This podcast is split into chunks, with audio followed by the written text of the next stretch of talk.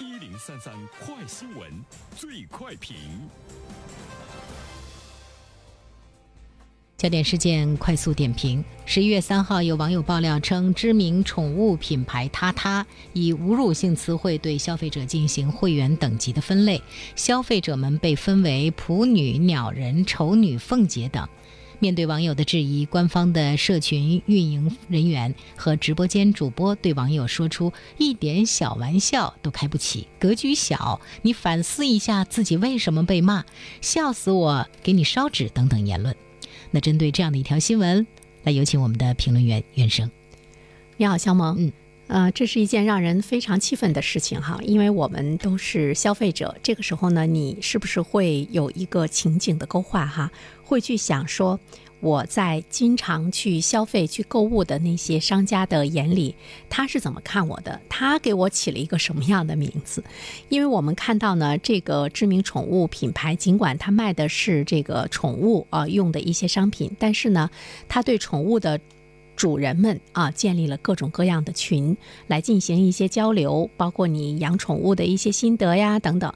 所以呢，在这些群中呢，其实他们背后呢是给这些人都分别呢起了名字来划分等级啊。像刚才肖萌说到的普女、鸟人、丑女、凤姐，我觉得任何一个称呼大家都是不想要的。这种背后的侮辱性的词汇，它是不是一种普遍的存在？这个呢，我们不得而知，因为我们会觉得怎么给我划分，我不知道啊，是吧？在他的脑海中，或者是在他的一些这个资料库中，对消费者不同的分类，可能也会有呢不同价位呀，或者是不同的这个商品的一种呢这个推广。其实消费者挺伤心的，你会觉得你花了钱，呃，其实呢你还呃买骂啊，花了钱还买来了侮辱。这个呢是商家的一种非常可耻的行为，但是我们也看到了，因为有一个链接。所以呢，大家才发现了自己被分类。这个链接呢，原本呢，他们是让你去查看积分和等级。这个过程中才发现啊，自己被列为了凤姐的行列，或者自己被列为了丑女的行列。看了之后才知道呢，所以呢，顾客就火了啊，要求呢品牌方来进行这个。道歉。现在我们看到的呢，也仅仅呢是一个官方微博的一个道歉，并对呢当事人进行了严厉的批评和停职处理。那么，只有道歉，只有严厉的批评和停职处理，是不是就可以了？呃，甚至于呢，还会呢有呃这个运营人员呢会说说，其实我们并没有呢侮辱消费者的意思，我们只是啊开一个玩笑，只不过呢有一些。低俗恶趣味罢了，这个呢是他们工作人员的这个认识。如果呃这个商家的工作人员认为他们对消费者是这种分类，仅仅是开一个玩笑的话，其实这更是呢一件挺让人可怕的事情。就是他们的认识本身呢是存在问题的。当然，我们看到这件事情发生之后呢，立刻进行了改正，给消费者呢又冠以呢这样的一些称呼，什么永恒钻石啊。尊贵铂金啊，荣耀黄金啊，等等，呃，其实我觉得，对于消费者来讲，最真正的是你需要从心理上去尊重他。不需要你把它捧上天，但是你也不能把它踩在呢你的这个脚下。所以这件事情的话呢，我觉得我们的消费者呢应该拿起法律的武器，更好的来保护自己。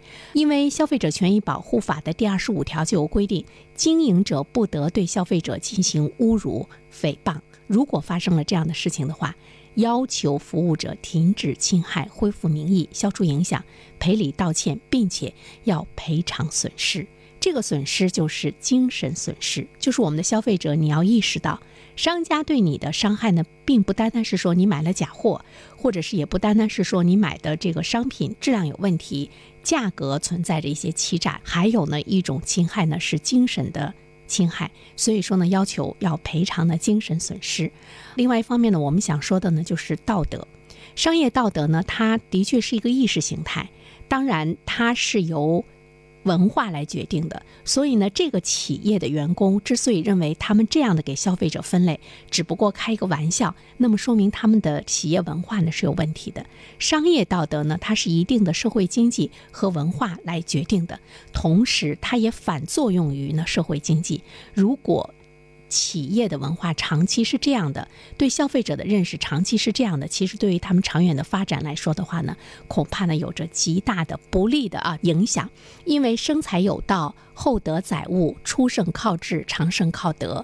道德呢，是我们中华民族的传统。任何人、任何企业、任何商家、任何组织的成功，你都离不开呢他的道德形象。没有道德形象，是不可能成功的。所以呢，这样的企业从某种意义上来讲，它也不可能长久，因为它的文化呢，已经是非常的这个腐败和恶俗了。